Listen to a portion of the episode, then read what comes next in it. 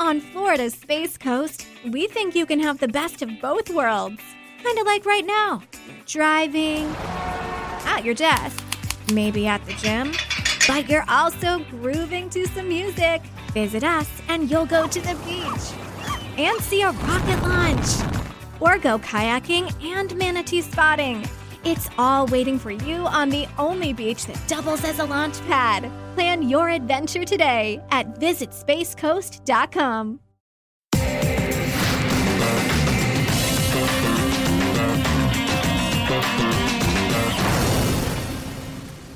There's two totally different ways to go about it, but they've both been ultra successful in the last last couple of years. So I don't think it's all about going head on and, and smacking it all out attack the way that England play. But but I think that if you can mix and match and, and find what best fits your batting seven. I think it'd be be naive or and ignorant to to think that every team can play like that or every team can play like India. I think it's about, about finding our balance and finding what works best for us as a, a one-day team. Hello, listeners, wherever you are, and welcome to Cricket Unfiltered, the News Corp cricket podcast.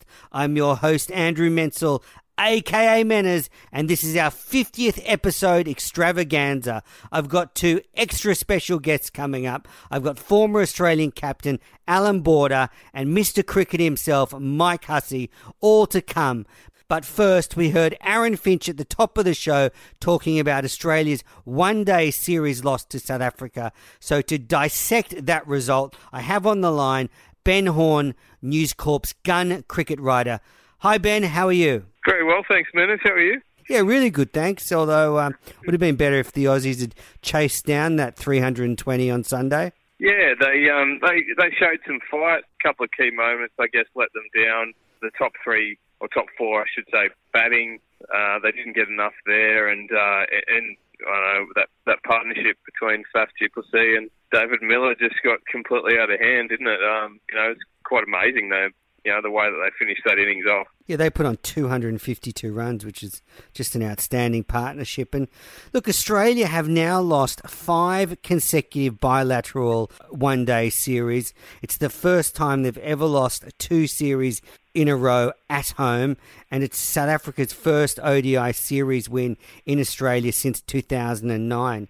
Takes Australia's win-loss record this year to two wins from just thirteen games. It's the fewest wins since nineteen seventy-eight and their worst winning percentage ever, and it's actually the worst of any country this year. So that's pretty uh, horrific reading, isn't it, Ben?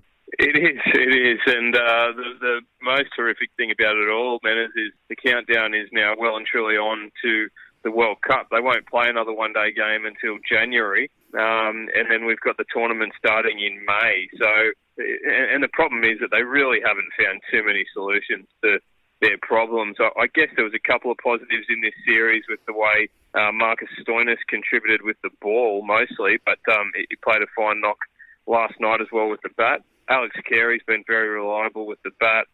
Sean Marsh continues to deliver in one-day cricket. But otherwise, there's a lot of uncertain positions in the batting order, and I'd, ex- I'd expect quite a number of changes before we get to that World Cup. Yeah, so would I, with Smith Warner coming back and perhaps someone like Usman Khawaja being thought about, who sort of possesses a nice all-round game.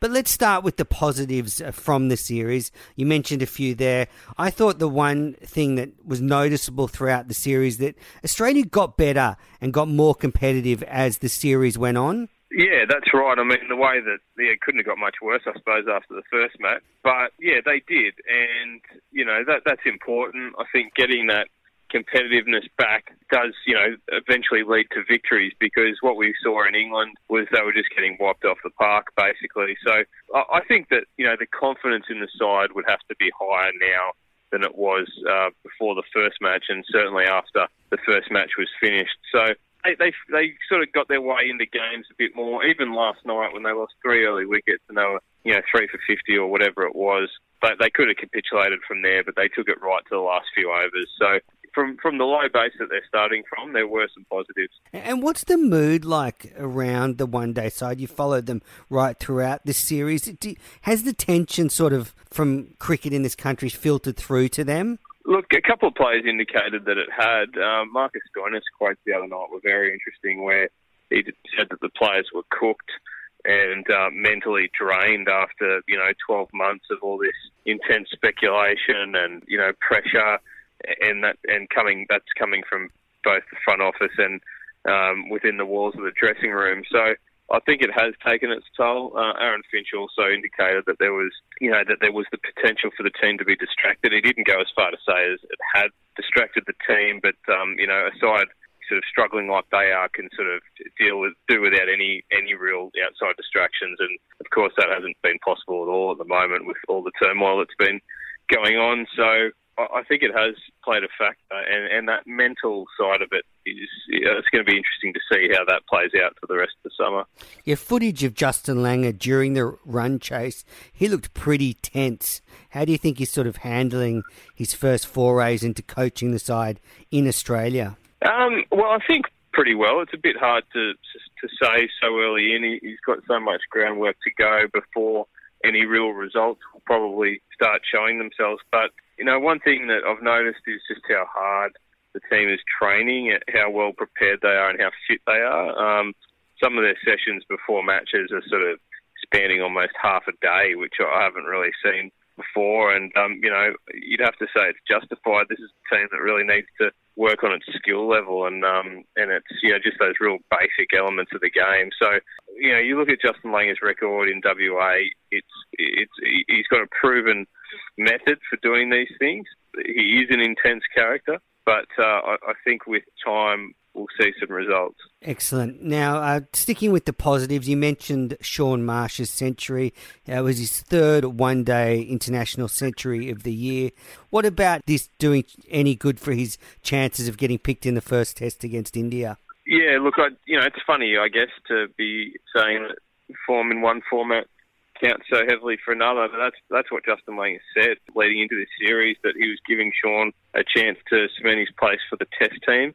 And on the strength of last night's innings, you'd say he's a certain starter for the first test, I'd say, against India. Um, a couple other people might be a bit nervous, like uh, Travis Head in particular, but I think Sean Marsh will be given another summer, or at least the first half of the summer, to you know reclaim the form that he, he has shown at home. He's maybe struggled a bit more with it overseas, but yeah, I think the side the side does need him. They they don't need him struggling like he was in uh, in the U A E. If that continues much longer, I think they do need to blood uh, some young talent. He's thirty-five years of age, but uh, if he's in form, then he can, I think, help Australia perhaps, you know, get get that result that they need against India. And uh, another positive to come out of the series was the performance of Marcus Stoinis. Two good bowling performances, then a, a good score with the bat in the final game. Uh, the potential starting to show at international level. Yeah, oh, I mean, he's shown it before. I mean, we saw when he first came into the team, played a couple of pretty remarkable innings. So, you know, I think I think he needs to work on his consistency for sure. But he, in terms of, when you look at how much this team has struggled over the last two years, he's probably one of the only players they've brought in who's actually clicked and contributed. So I think he's, um, you know, th- this wasn't really a surprise. They've sort of backed him in for a while. And, um, yeah, I guess the key will be finding the exact right position for him in, in the in the lineup, because that's what they've struggled with, the rhythm and you know combinations and cohesion. He batted at number five last night and it looked pretty good, so maybe that's his spot. I like the fact that when he came out, Australia was in trouble, and he, he took his time, he built into the innings, and he, he got going. He didn't just sort of start trying to smash it from ball one. Yeah, that's right, and um, you know I think. No, he's quite similar to Mitchell Marsh. Um, whether there's room for both of those guys in the one-day team is going to be interesting. But, yeah, look, Stoinis has got an impressive, certainly an impressive international record. And, um, yeah, I think that they need more from him, but I think uh, he's going to, you know, I, I'd be pretty confident he'll be there for the first World Cup fixture in May next year.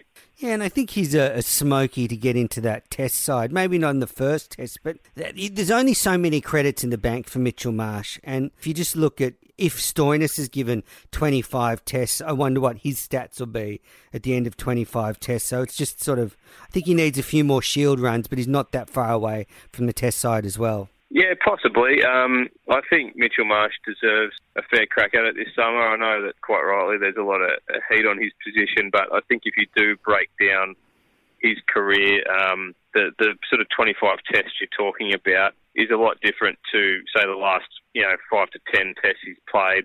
He, he battled in the U A E, but um, I think he averaged, he's averaged about ten more in the last few months than he has over his career. So I think he's entitled to have a bad series. He's a young, he's still a young player, and he's just been um, endorsed as a vice captain. So I'm not saying that should justify his selection, but they've, you know, shown that faith in him for a reason, and I think uh, I think Mitchell Marsh deserves a, a fair crack at it this summer. Yeah, I do agree. I think he, he does deserve a chance. All right, so that's some positives from the one-day series. Let's just go through a few of the negatives before I let you go. Um, so I thought the death bowling by Australia in the, in the final game, where they leaked one hundred thirty runs in the last ten overs, was slightly concerning. Yeah, well, clearly, yeah, they like I think they conceded fifty-seven runs between the forty-seventh and forty-ninth over, and one hundred thirty in the last ten. So yeah, I mean, it got completely out of control. They didn't really look like getting a wicket, but you sort of, I guess, you know, you, that can happen when two batsmen get set. Uh, they they they were the opposite in Adelaide. The, the bowling won them the game, defending two thirty. They were pretty much faultless, really. A couple of chances went by Sunday night as well. Um, Alex Carey dropped Faf du Plessis, and there was that sort of bizarre D R S moment as well. And a couple other moments, like a couple half chances. I think Travis Head and Aaron Finch put down sort of difficult difficult catches. Um, Pat Cummins missed a run out where he probably could have given himself fractionally longer to set himself for. So, you know, there was a couple of things that didn't go Australia's way, but I, I think the bowling is... There's no doubt I think they need them to sharpen up, but bowling is the least of Australia's concerns at the moment. That's true. The only one that I sort of looked at quizzically was Pat Cummins. His pace was down in that last game. He's coming back from injury. Uh, do, do you think he's not quite at his best yet? I thought he was their best bowler on Friday night, but maybe he was a bit tired backing up. It was, you know, they had travel day on, on the Saturday and, and didn't have a training session or anything like that in between, so that, maybe that was a factor. But um, yeah, hopefully he's not he hasn't picked up an issue. But he, um, he I thought he was their best bowler on Friday night, so uh, and and possibly on, on the first game in the first game as well. So um, I think overall he had a, he had a pretty good series. Yeah, I just hope his pace was, you know, around those mid one thirties, and usually he's sort of above one forty. So maybe he's just getting into his stride for the summer. Another negative. Um, And there was a well-publicised survey in, in, I think, our newspapers last weekend that the Australian cricket team has f- fallen below the Wallabies, which is the Australian rugby team, for many people that don't know, uh, in terms of popularity. And you only have to look at the crowds in this one-day series. They got uh, five thousand three hundred in Hobart, twenty-four thousand in Perth, and what, seventeen thousand in Adelaide, I think. So, mm. you know, th- they weren't great crowds, were they? No, they were terrible. And um, there's a few factors there. I think it is a concern. I think it does show that maybe cricket's fallen a little bit in popularity. It, it is true, uh, and it is important to point out that this time of year is notorious for poor crowds with cricket. You know, this is when, around the same time that the Gabba test has been before, and, you know, after day one, the big, you know, Gabba turnouts have been about, you know, ten thousand a day. So it, it's not an isolated issue for this summer, but given everything we've seen this year with, you know, the, the, the uh, I guess, the mudslinging that's gone on and, and what's happened to the game, I think it is of more concern. Um, I know that Sydney T twenty against India is sold out, But but there's still a lot of tickets left, I think, for this um, first T twenty against South Africa on the Gold Coast, which first time Gold Coast has got a game. It's uh, it's a concern that it there's, uh, hasn't been sold out. Absolutely. Hopefully it'll turn around. All right, uh, last thing. What are Australia going to do about their opening combination in one-day cricket? Is it simply a case of now just waiting for David Warner to come back?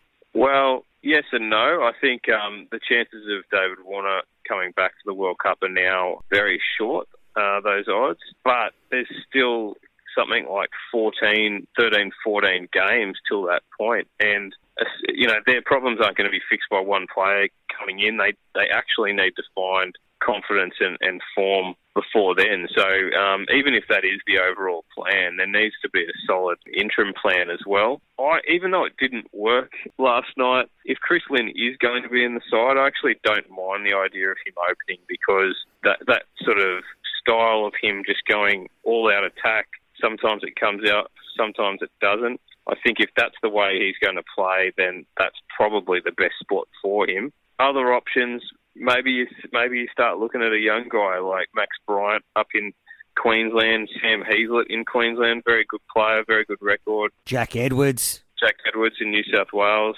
Philippi over in uh, Western Australia has got a good record. So I, I didn't think Travis Head worked there at all, and I don't. I, I just don't like the idea of him opening. So I think, yeah, that there needs to be a change there. And Chris Lynn is in a very difficult position now. He, he's played, only played four one-dayers, but um, eighteen internationals for Australia now without a fifty. So and and you know, he can't really play any more cricket now. He's not going to play Shield cricket, so he's going to have to start the Big Bash with a in a blaze of glory, like we know he can. But yeah, that that'll be fascinating to see whether he's in the in the side that plays against India in January. Yeah, very fascinating indeed. Well, Ben, thank you so much for your insights today on Cricket Unfiltered, and, and thank you for all your contributions over the first fifty shows. I know you're. I know the listeners are a big fan of your work, so thanks for coming on the show. No worries, Manners, and um, yeah, congratulations. Thanks, Ben, and you can keep up with all his work at daily telegraph dot com dot a u. All right, we're going to take a quick break, then I'm going to be back with former Australian captain and Aussie cricket legend Alan Border. I just want to remind you all that the best way to keep up with the show is to subscribe to the podcast on an app. There's plenty of podcast apps for both Android and iOS phones, so the best way is find one that you like, like Pocket Casts or Acast or Player F M, and subscribe to Cricket Unfiltered, and then you will get every new show delivered straight to your phone as soon as they are released. All right, we're going to take a quick break, and then I'll be back with none other than A B.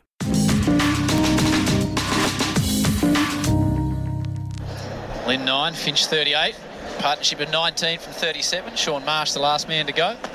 Where did you... Oh, look at that! That's what you're after from Chris Lynn. One step down the wicket and over the rope. First six of the match. Welcome back to Cricket Unfiltered, the News Corp cricket podcast. I'm your host, Andrew Menczel, and to celebrate our fiftieth episode, I have one of my all-time heroes on the show. Alan Robert Border played one hundred fifty-six Test matches for Australia and was skipper for ten years. He is so highly thought of within the Australian cricket community that the annual award for the outstanding cricketer is named after him. It is such an honour to have this man on the podcast, and quite simply, he is a bloody legend. Welcome to the show, Alan Border. How are you, Alan? Oh, well, look, after that introduction, how can I say... Say no, that, that's fantastic. Thanks very much. It's great to have you on. A friend and I uh, were speculating yesterday that we thought you'd perhaps average about sixty-five in Test cricket these days with short boundaries and big bats. uh, I don't know about that, but um, yeah, look, it'd be interesting to play uh, the short form of the game, the, the bats and the boundaries uh, that are on show now, um, just to see whether... You know, my power game could come to the fore, but yeah, look, it it, it would be it'd be nice to be still playing, wouldn't it? Uh, go back in the time tunnel and uh, have another crack at it all. But no, no, my my time's my time's come and gone. I, I enjoyed the period I played the game in. Uh, a lot of good players, uh, a lot of good contests, and um, lots of good fun as well. Absolutely. And when you sort of think back to your playing days, what sort of memories regularly crop up? You know, games or or people you played with or against. Uh, look, uh, look, I've got very fond memories because, you know, the game was played hard, was played fair. The, the game started to become more and more professional as far as the remuneration of players was concerned. So, you know, for me personally, it was just a, like a bit of a godsend uh, to be able to play cricket, something I loved uh, very much, and, and get paid to do it. Obviously not on the levels of uh, the current uh, playing group, but um, it, was, it was a start, and it was, um, you know, just it was great fun to be part of that era, you know, coming out of, you know, World Series cricket and the upheavals uh, that caused, and then, you know, obviously being a product of all that, basically, and being able to play for as long as I did uh, as a professional. You know, I, I thank my lucky stars, really, and, you know, uh, and think very fondly of that, that period uh, that I played my, my cricket in. It was certainly an era of um, really stellar fast bowlers um, all around the world. You know, and then I, I read, on the other hand, that you went to India and scored plenty of hundreds, so uh, you sort of could play in all conditions. Well, uh, I, I suppose um, my technique allowed me to, to do that. It was, you know, based very much around about, you know, having a good defence, making yourself hard to uh, get out, and then obviously you, you uh, tried to create a few, you know, good shots um, around all that. Um, but it was a, it was a great era to play in. Yes, you know, there was uh, different uh, you know highs and lows about uh, facing the different uh, bowling groups around the world, and and I, I suppose you just uh, had to learn very quickly how to cope with you know a, a seaming ball and swinging ball in England compared to uh, you know a dust bowl turning wicket uh, of India and uh, the subcontinent generally. So that, that's what uh, made Test cricket um, you know, so much fun, and uh, probably still should be for all the players. You know, to play in all those different conditions and try and try and master it. Yeah, you look at now, the modern day Australian batsmen have so much trouble touring overseas. Um, I guess yeah, it's just a different time. Well, in their defence, um, you know, playing in the subcontinent, uh, we haven't changed too much from my time. I mean. Uh, I never won a test match in uh, India or Pakistan in my time playing. Uh, yes, in Sri Lanka, they were very much the, the minnows back in the day, and I didn't play against Bangladesh. But um, so, look, we've, we've continued to struggle to get the performances that we, we'd like to achieve on the subcontinent. Uh, there's been been some moments, um, but look, it's, it, the, the woes have been you know happening for a long, long time. So we. You know, should just you know, remember that, that you know, my era struggled the same as this current era. Alan, I woke up this morning and turned on Fox Cricket that you're a big part of, and I think you need to talk to the bigwigs about this, because I saw highlights of the Adelaide nineteen ninety-three Test versus the West Indies that Australia cruelly lost by one run. Now, firstly, surely they should stop playing that on Fox Cricket. I mean, you're their lead commentator. Um, yeah, look, it's always interesting to see sort of those, those um, you know, tough moments where you just yeah, so it goes so frustratingly close to uh, beating the West Indies, which is uh, another team that I struggle to have a have a sort of impact against, uh, other than you know, you know batting occasionally well against them, but uh, not having a lot of success as far as winning cricket matches or series. So that particular game was one of those frustrating periods where we, you know, just the, the closest of margins, and uh, we couldn't quite get across the line. So, yeah, I might have to wor- have a word to my bosses at um, uh, Fox Sports to see if we can get more games where we actually win. Was that your most painful loss as skipper, that, that one-run loss to get so close to beating the West Indies in what you must have thought would be your last attempt? I think there's footage of you throwing a cricket ball in disappointment. I yeah. mean, was that the hardest one for you to take? Um, look, it's you know, probably in the grand final. I, I can think of other very frustrating losses, not necessarily as captain, but I, you know, I think back to um, the Ashes series of eighty-one, where we you know just snatched defeat from the jaws of victory a few times um, in that particular series. And there, there's you know plenty of really close moments, uh, but that one is you know as close as it gets against a side like the West Indies, which um, you know we, I hadn't had uh, a success against, particularly as far as winning a series. That that was it, you know. When I think back on it, we probably didn't deserve to win that game, given our batting just fell away badly in the second innings, and it was down to, uh, of all people, Tim May and Craig McDermott to try and get us across the line, and um, you know, went agonisingly close. So whether we deserve to win it or not, but um, sometimes you know you, you sneak across the line when you deserve it or not, and um, that would have been nice to to get that extra couple of runs to win that game, but um, not to be, and. Um, Oh, it's just, you know, just one of the, you know, the, the parts that uh, makes up the mosaic of, um, you know, a test match career. And, and what were your happiest times as skipper? I mean, winning the World Cup in nineteen eighty-seven, two away Ashes victories. What what are those sort of highlights that stick out to you? Yeah, well, uh, you know, you mentioned it, uh, nineteen eighty-seven World Cup. That was probably the start of our uh, renaissance as a team. Um, we've been through a couple of you know pretty difficult years. You know, when I think back to eighty-four, five, six, that sort of period where we really struggled to get any sort of uh, uh, results, and um, getting a side uh, together as a unit was, was very frustrating at the time. But um, eighty-seven, a very young side, very unfancied side, uh, went over to India and really won won the World Cup uh, against the against the run of play. Really, we were we wouldn't have been anywhere near one of our favourite sides. So. You know, that was very, very pleasing to see, you know, a core group of players uh, come through the, the ranks, uh, albeit uh, via the one-day game. Um, still took a couple of years for um, us to sort of um, reach any heights as far as a Test match team concern, was concerned, and that, that came, obviously, in, in nineteen eighty-nine Ashes series against England. And I sort of look back at that particular period as being probably my, my happiest um, because uh, things had turned around from the the dark days to, you know, some really good days. It was a bit more fun going into press conferences uh, in that period uh, than the previous couple of years. So, yeah, I think eighty-nine Ashes was as, as good as it gets. But from that period on, I mean, it was was great to be part of that Australian cricket team, you know, you know where, where Shane Warne came into his own, Stephen Waugh and Mark Taylor and um, you know, Craig McDermott. A lot of these younger blokes, uh, Boone, Jones, et cetera, you know, started to really play some fantastic cricket, and uh, we had, we went on a bit of a golden run, so you know it was, it was great to be part of that. Yeah, that's when I fell in love with cricket, watching that eighty-nine Ashes tour. You, you mentioned the dark days of when you well when you took over. There, it was a run of results that didn't didn't go well for the Australian side, and it was tough times for you. Now we're in a similar position where well we've got two skippers. You didn't have the luxury of sharing the load, but we've got Tim Payne and Aaron Finch, and, and the Aussie team's not doing so well. What's your advice for them in handling a, a tough run of results? Yeah, look, it's, it's never an easy answer.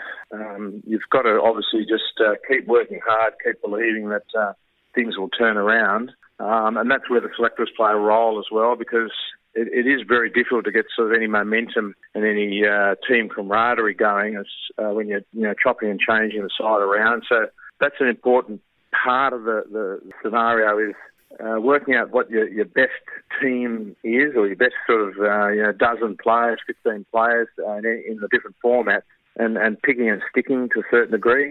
It can get frustrating for, for the media and, and the likes, you know, when players are not performing at the level you, you want. But this, this, they've been identified as the best we have.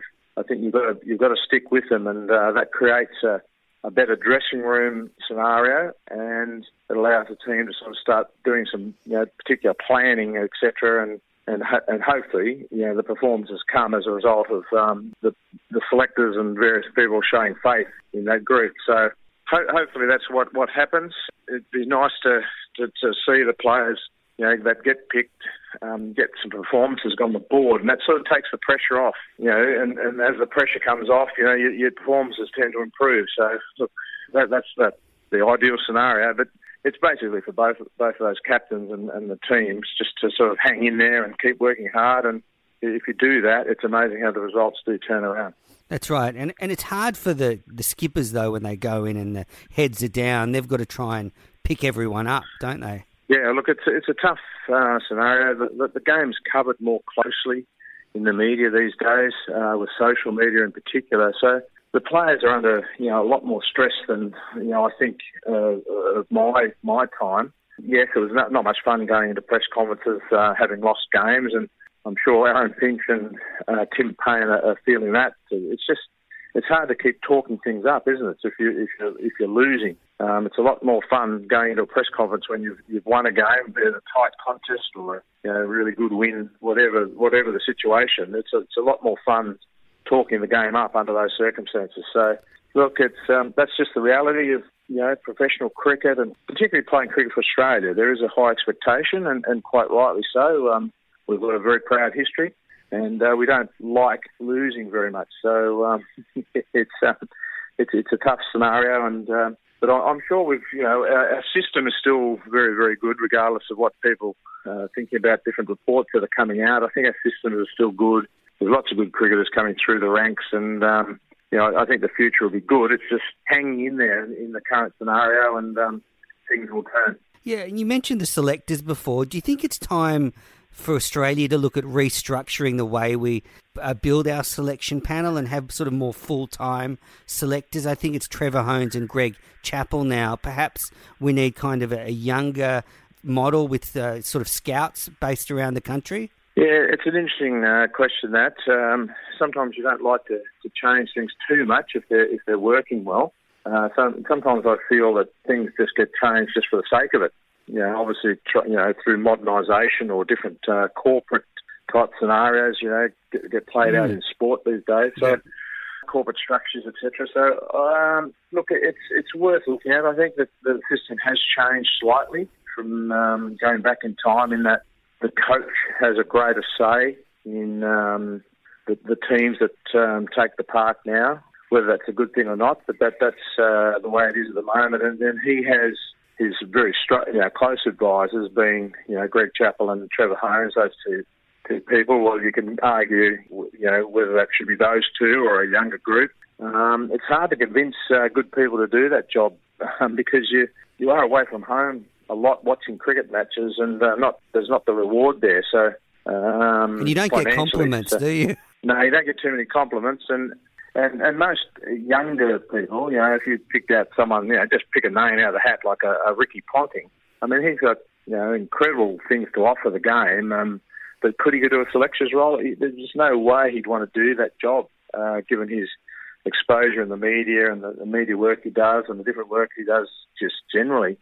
You know, he, he earns a very good income coaching and, and being in the media. He's not going to do a selector's role. So um, that's the difficulty uh, that you have with getting, you know, the right people to do those sorts of jobs. Um, and that's just the commercial realities that, that are around today. Um, you know, most of the good good guys are involved in, in, in media work, and um, that's more financially viable than hanging around watching cricket matches, um, not getting paid particularly well. And it's interesting what you say about picking and sticking with players, because I don't know if this current selection panel has done that a lot. There's been a lot of chopping and changing in all the teams, and uh, I think we're sort of a bit lost with who's actually going to front up every game. Yeah, um, and that, and that's the problem in itself, because you, you want to try and pick guys and, and stick with them, but if the performances are not happening, it, it, it's very difficult. You know, how long do you stick with someone um, if they're struggling? So that, that's the, the million-dollar question, isn't it? Um, Uh, and it's a difficult one to answer just straight out, because you you know you pick people and you give them an opportunity, but they don't come up with the goods. It's it's just, you know, how long do you wait to make the change? So, uh, but there has been examples where they've given guys just one game. You know, uh, I think of say someone like uh, Callum Ferguson, who came in for a was it the Hobart Test a couple That's of right, years yeah. ago, and we didn't play very well. We got hammered by South Africa, and um, he he was uh, omitted, you know, after the one Test match. So things like that. Uh, don't breed a lot of confidence amongst the playing group, uh, I've got to say, but um, they have happened over the history of the game. You know, it, it continues. So, but it, the best method is if you can come up with what you reckon is our core group and, and stick with them for a period of time. And if you do that, it, it breeds a lot more confidence. That's right. I think of Steve Waugh when you talk about this and, say, compare him to Mitch Marsh. At, at similar stages of their career, they were both under the pump, and then Steve Waugh famously turned it around. So I guess Mitch Marsh, that's what he should be looking at, doing something like that. Yeah, well, well Mitchell's a, you know, a good case in point. He's been a, a project player for, for a number of years now, and uh, he's had his moments, hasn't he, where he, you know, you sort of think, oh, you know, he's turned the corner. Um, he's, he's going to become a you know very handy Test match cricketer for us, and then he'll go through that, those little periods where um, nothing much is happening, and you get frustrated. So you know, it'd be great if Mitchell Marsh can turn into a Stephen Waugh type cricketer. That would be that'd be unbelievable. Uh, if we can uh, unearth another Stephen Waugh, that would be great. So that would solve a lot of problems. But um, yeah, look, uh, all, all I can do is go back into our Sheffield Shield cricket and our first class. Uh, system and sort of dominate that, and if they do dominate that, well then they deserve to get picked for Australia, and then you just hope that they, you know, the light bulb moment goes off and they work out that they can cope with the international cricket. You know, there's extra pressures, yes of course, but you know, our Sheffield Shield cricket and our first class cricket in Australia is pretty good, pretty good system, and and, and um, should um, you should be you know Test match or for, you know international cricket ready.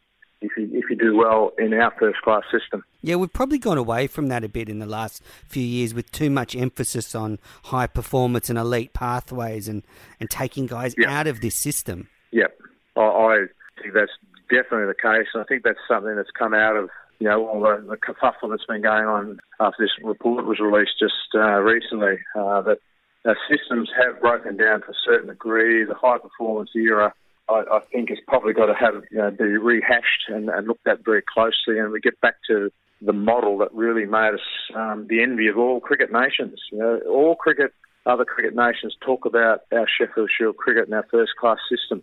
You know, we were we were the envy of uh, the rest of the rest of the world of cricket, and um, something that made us very, very good and very competitive all the time. So we've got to get back to that for sure. Absolutely. All right, before I let you go, just a couple more questions. One thing I um, like about Justin Langer's appointment as coach of the Australian side is he provides a link from the current era to, to your era when he came into the side under you and Bob Simpson. And you'd be happy to know reports are that Langer's got the team training for about half the day, a la like Bob Simpson used to do. So I guess that's the, the right start. I think it's been a very good appointment um, because, as you say, he's got that crossover to, you know, a very successful past era. You know, when he started, uh, we were just, you know, battling a little bit, and you know, he he uh, came in and he was one of those guys who had to work hard for everything he received out of the game. So, you know, he, he does understand, you know, the pros and cons of, you know, very good, strong work ethic and what, what constitutes, you know, uh, putting a very good cricket team on the park and what you've got to do to be successful. So, yeah, I, I think he's a very good appointment. It's been a struggle to start with, but I think out of that, it just makes the, the good days uh, seem a lot better um, when you've struggled initially and then it all works out in the end, which I think it will for Justin because he's just one of those fellas that just makes things work. So I think that, that will come through loud and clear um, as, as uh, he gets a you know greater handle on Um, how the team is, you know, should be operating. Yeah, and I think hard work can unify a team group if they're all sweating out together. It can um, bond the group. Oh, definitely. I mean, I, I think you know that'll come through. There, there's no no question. I think you know all Australian teams work very very hard, and um, they have a good work ethic. Uh, that goes without saying. Um, but it's it's how you practice and, and what you get out of your practice. Uh, that's the most important thing, and uh, you don't want to be practicing bad habits and, and things that aren't working, do you? So I think that's where Justin will, will uh, get things going in the right direction. That's um, the work ethic will be, uh, you know, doing the, the, the things that make you successful, and um, that's going to be the important thing for our guys, you know, because there's some batting techniques that need to be worked on, and uh, obviously, you know, all the bowling workloads, all those things we talk about now uh, in the modern game. I think he'll address all that and um, you know, get the right systems in place. Absolutely agree. Well, Alan, thank you so much for your time and coming on the podcast.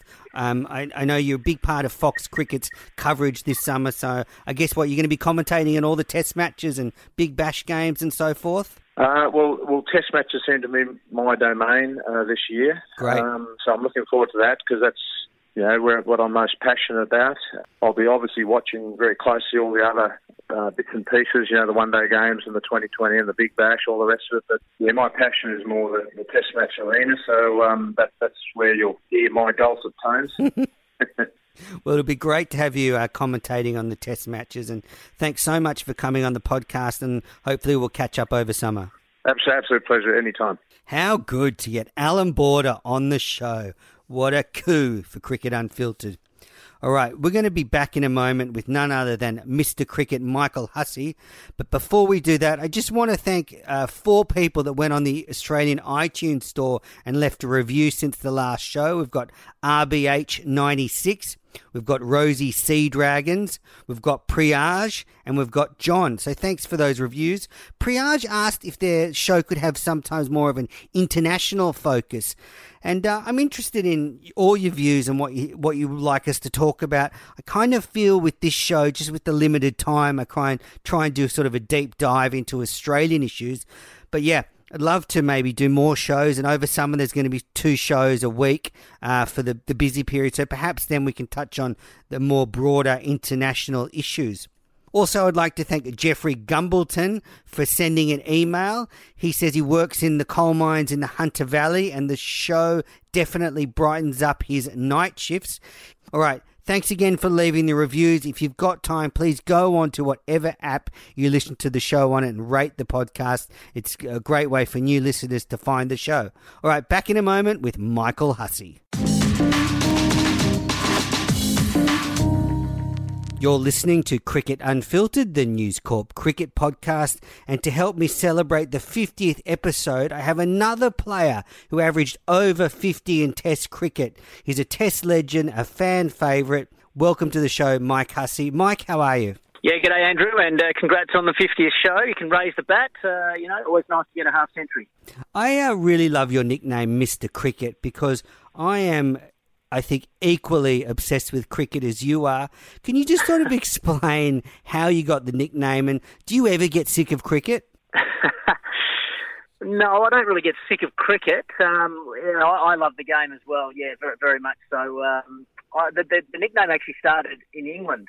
Uh, I, it was uh, I was playing county cricket for Durham, and we were playing at Old Trafford um, uh, against Lancashire, and uh, it was one of those cold, wet, miserable days. No one wanted to be there, um, except for me. I was loving it. You know, I was running between the wickets hard, and I was diving in and calling loudly and, and just, you know, really engaged in the game. And Andrew Flintoff was playing for uh, Lancashire, and he turned to Brad Hodge, who was the overseas professional, and uh, just said, mate, this guy loves cricket more than anyone I know. He, he must be Mister Cricket. And uh, unfortunately, Hodgie brought it back to uh, Australia, and, and it sort of stuck from there. It's a great nickname. I think some people look at the summer ahead and think, you know, there's too much cricket with the Big Bash expanding and, you know, all the usual stuff. But I just think there's never enough cricket, is there? Uh, I see your argument. We do need to be a little bit careful. I think, you know, there, there can be too much. You know, not everyone loves cricket as much as what we do. and, and, and certainly, uh, as far as fans go and, and families, you can't afford to go every uh, to every single game that's uh, available as well. So we want we want to see big crowds coming to the cricket and supporting the teams. It's going to be interesting to see how the, the expanded Big Bash goes. Uh, I'm a little bit nervous about it. Just, just some interest waning, particularly towards the back end of the season.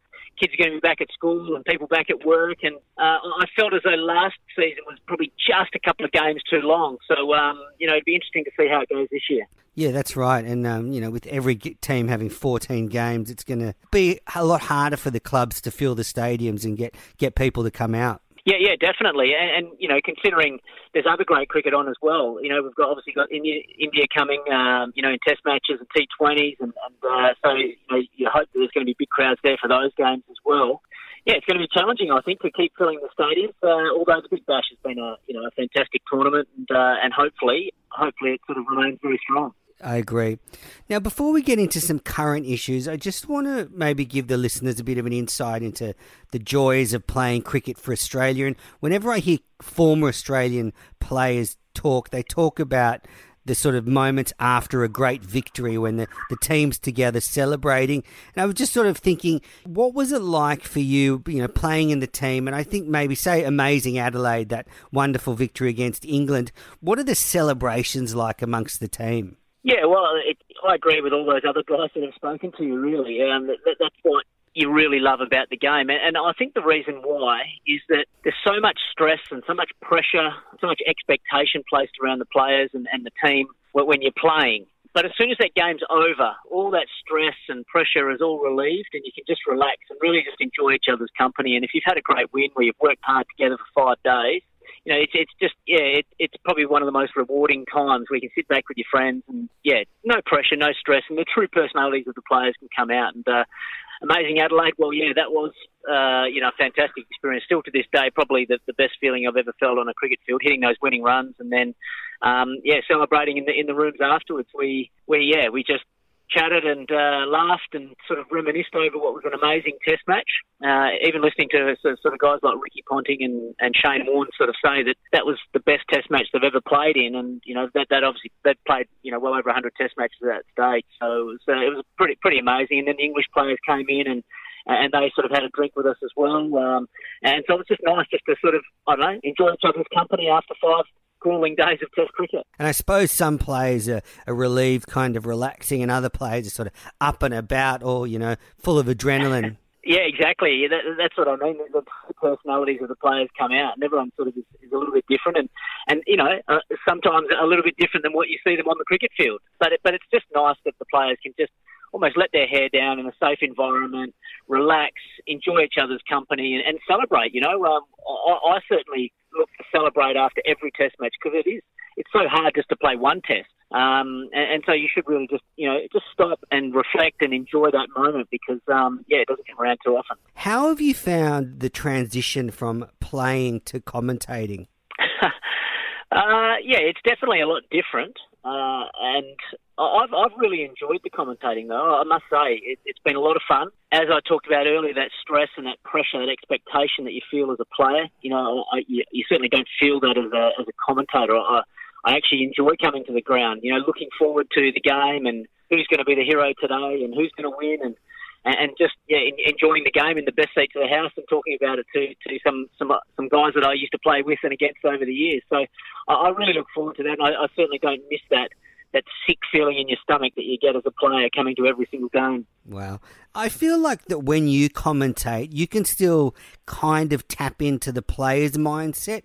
Do you feel, you know, because you, you didn't retire that long ago, you can still kind of tap into that side of you and see it from a player's perspective? Yeah, definitely. Well, that, that's my goal, I guess, as a commentator. I, I want to take the viewer inside the player's mind. What would he be thinking at this stage of the game? And, and you know, what, what decisions he, you know, would be, you know, tossing around in his mind about what he should and shouldn't be doing at this stage of the game. And so that, that's my goal, is to try and take, yeah, take the viewer inside the mind of the player or inside the dressing room, you know, and, and try and give them some real insight about what, what, what the players would be thinking at that stage. And w- what's it like behind the scenes at Fox Cricket this year? I mean, there's a lot of commentators coming in, there's a lot of pressure. Uh, what's it like sort of getting ready for the summer? Um, yeah, it's, it's been a lot of fun, actually. We've, we've got a great team.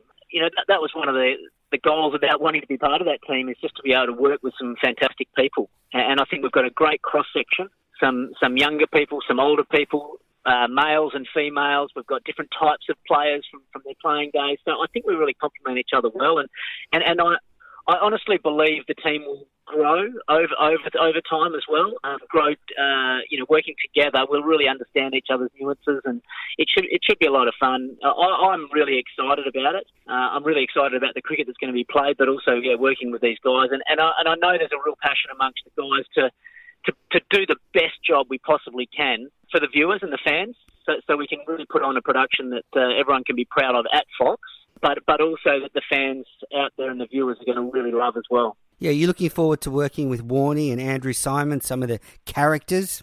Yeah, oh, without doubt. Yeah, I, I love playing with those guys. It was just an honour to be on the same cricket field as them, and, and obviously I know them pretty well and I know their personalities, and, and so that should help, I think, in the commentary, be able to bounce off each other. Uh, Andrew Symonds, you know, he, he was one of the funniest guys I ever played with in, in my career, uh, and, and particularly that environment that you were talking about earlier. Uh, in the dressing room after a game, so, so relaxed and uh, just absolutely hilarious man, and um, I'm sure some of his humor will come out this summer. And which of the, the former players do you think has to wear the most makeup?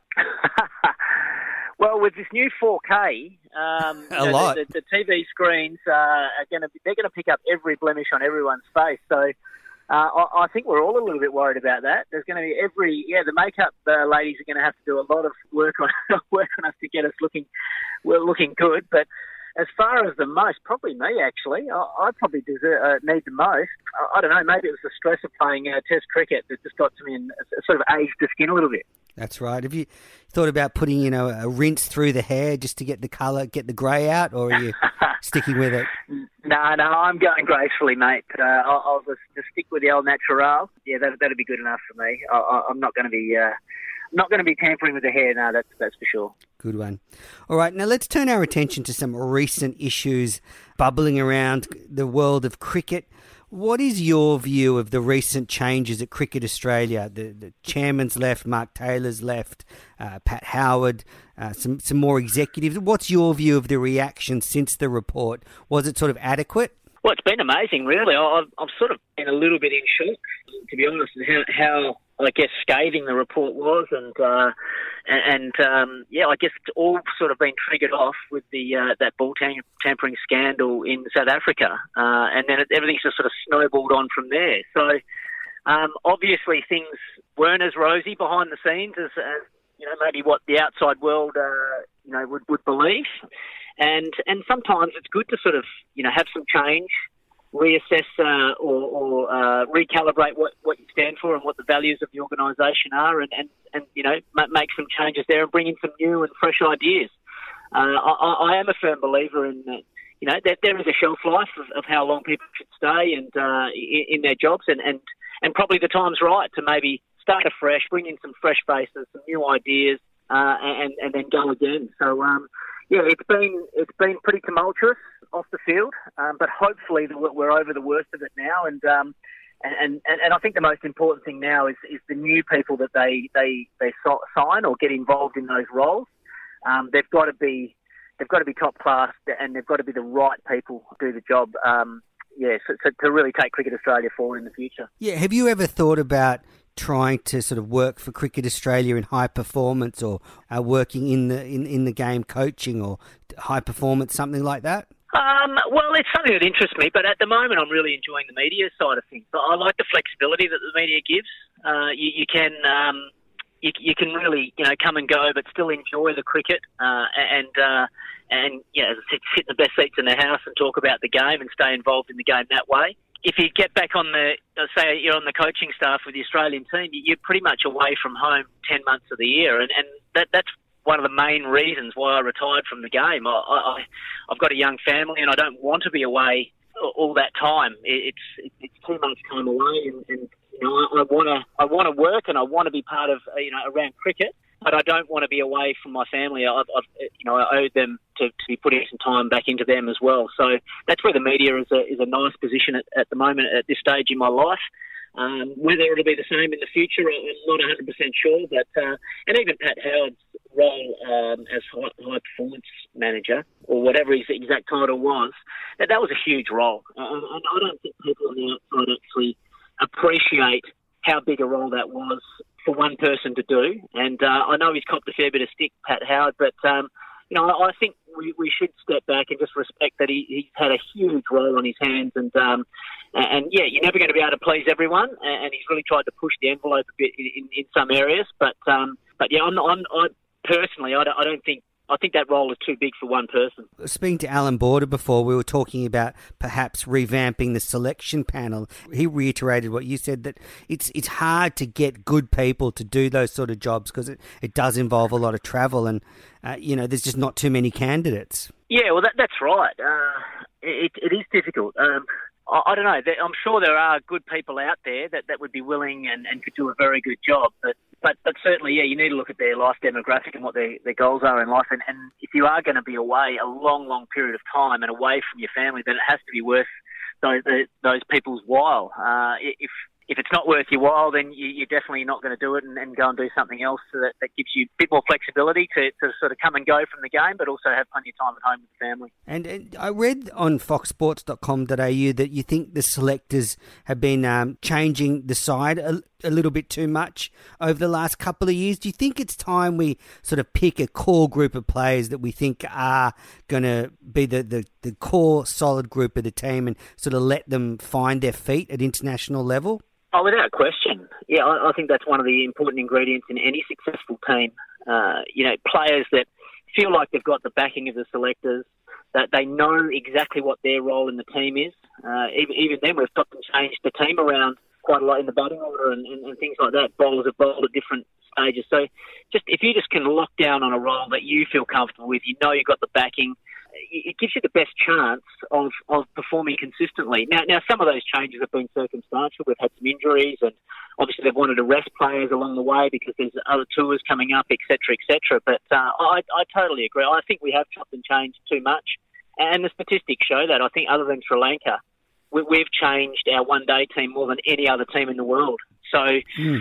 uh, yeah, since the twenty fifteen World Cup. So, yeah, it It, it, it has been a contributing factor. I'd say there's probably other reasons as well, but, but that's certainly one of them. Yeah, just uh, that stat. In the last twenty O D Is, Australia have picked thirty-one different players, almost three teams. And it's just hard to get any rhythm or combinations going if, if you don't know who's going to be playing that day. Well, and think of it again from a player's perspective. He's going to come out there thinking, well, what do I do? Do I play for myself here? Because you know, I don't know if I'm going to get a game in the next, next one, or, or do I play for the team, or what, what what role is required for the team now? It might might mean just sort of teeing off and giving your wicket away, but unfortunately, it it, it sort of brings in a bit more of a selfish uh, culture and, and environment because you're just worried about your place in the team, and, and that's not how best the best teams in the world play. The best teams in the world play selflessly. They play for the team, knowing that even if they have a couple of low scores or things don't go their way because they're trying to do the right thing by the team, that they know the selectors or the coach is going to stick with them. Uh, and, and invariably what happens is once, when you see those selfless acts from your players, then they start to uh, infiltrate into other players, the culture of the team grows and, and things start going your way. And uh, looking ahead to the Australia versus India Test Series, do you think India start slight favourites the way we're looking? Yeah, I've heard a few commentators say that. Uh, I'm not exactly sure. I, I still think Australia should start slight favourites. Uh, and, and the reason why I say that is, you know, Australia has a fantastic record at home. Uh, India have never won a series in Australia. Uh, okay, yes, Australia are missing some pretty key players, particularly Smith and Warner, uh, and obviously Bancroft as well, who was in the Australian team. So they're, they're big losses, but the bowling attack still looks really strong for Australia and will test this Indian batting order, which is very strong. India has one area they've really improved is in their uh, pace attack, and so that, that'll certainly test the Australian batting. Uh, and the Australian batting, there's some great opportunities for players. You know, if if they they're going to get opportunities, if they if a couple of the guys can grab it and really score some big runs, then you know they could cement their place in this Australian team for some, quite a period of time. Plus, I, I think this Australian team will be really hurting and smarting and, and wanting to put in a great performance this summer with everything that's gone on since uh, the South, uh, South African ball tampering scandal. That they'll be really have, have a, a sting in the tail. They've got a point to prove to the whole world, but particularly the Australian fans, and, and also to gain back some of their respect. Yeah, and I had a look at the, your team that you put up for the first test on Fox Sports, and you got Finch and Renshaw at the top. Are you happy with that, those two opening? Well, yeah, you you got to remember when I was asked to do that, it was quite a period of time ago, so there's a lot still to play out before the first test match against India. Uh, there's a number of Sheffield Shield matches. Obviously, the one-days against South Africa have been going on. And, but, yeah, I, I just sort of got the feeling that we really need to shore up that top six with the, the six best batsmen in the country. And so I, I, I feel as though Renshaw, he had a fantastic winter playing overseas, uh, playing for Somerset. I think he scored a, a lot of runs. Uh, unfortunately, he just got a, a, a little... Well, a concussion and uh, a little injury leading into that U A E series, so he wasn't able to play. Um, but I'd like to see him, if he starts well for Queensland and the Sheffield Shield, I see he got one good score the other day, but if he can get another good couple of good scores, then then I, I would like to see him up at the top of the order and, and, and really shore up that top order as much as we possibly can. Uh, and, I, and I'd stick with the Marsh brothers. Uh, I know they haven't performed all that well in Test cricket in recent times in South Africa and then the U A E, but their record in Australia is, you know, it's it's very, very good. And and Sean Marsh has shown that since coming back from the U A E. He's performed well in Shield cricket. He's performed well uh, in the one-day series, uh, scoring one hundred in Hobart. So, you know, and, and Mitch Marsh as well. He's gone away and scored a big one hundred fifty against Queensland in the Sheffield Shield game as well. So I think they deserve to be given a chance uh, in, in that first test as well. And then um, the number five spot for Australia is kind of open. You could have Travis Head, Peter Handscomb. There's a few different options. I think Peter Handscomb kind of displays some muddled thinking by the selectors. You know, they bring him in. He's averaging close to forty-five in Test cricket, and yet he's he's been dropped. It's sort of, you know, if you're a batsman and you're averaging mid-forties, you'd think you'd sort of retain your spot. Well, yeah, you'd hope so. Uh, it's, it's not easy Test cricket. You're going to have a period where you just, you know, miss out a few times. So, uh, yeah, that, I guess that was disappointing for him. But, but the man that's got the spot at the moment is Travis Head, and, and I would stick with him personally. You know, don't don't muddle with his mind now. He, he's the incumbent. He hasn't done too much wrong. Uh, I, I thought he played a couple of decent innings in, in the U A E. So let's stick with him. Let, let's give this guy an opportunity rather than, uh, again, creating that doubt in another player's mind. Absolutely. Well, Mike, thank you so much for your time today and coming on the podcast. It's been a thrill to talk to you. Having Mister Cricket on the podcast to celebrate fifty is very appropriate. Um, are you going to be helping out the Sydney Thunder this year at all? Uh, no, mate. I'm, I'm actually out of the Thunder. Um, I'm still a fan, obviously, and, and, and I'm very close to a lot of the players. So I'll be staying in touch uh, whenever I can. I'll be commentating a few of their games with Fox Cricket. So I'm looking forward to that. And I'll be cheering on from the sidelines. Uh, I'll try and make my commentary as uh, as uh, not not as bi- not biased, I guess, and as fair as possible. But uh, secretly, I'll certainly be cheering them on. But uh, yeah, no, uh, I'm looking forward to seeing how the team goes. I think it looks a good squad. Uh, and um, and I'm excited for them for the season. Yeah, you never know with the Thunder. They could win or finish bottom. They're just a, it's a bit, they've been a bit like that. A bit of a mystery. All right, well, Michael, thanks so much for your time. Take care, and hopefully I'll see you around the traps uh, over the summer of cricket. No worries, Andrew. Thanks very much for having me on, mate, and congrats again on the fiftieth show. Thank you. Take care. Well, that's it, listeners. What a way to celebrate fifty episodes. Alan Border and Michael Hussey. What a great way to bring up the fifty. You've been listening to Cricket Unfiltered. I'm your host, Andrew Menczel, and we'll be back next week with another show.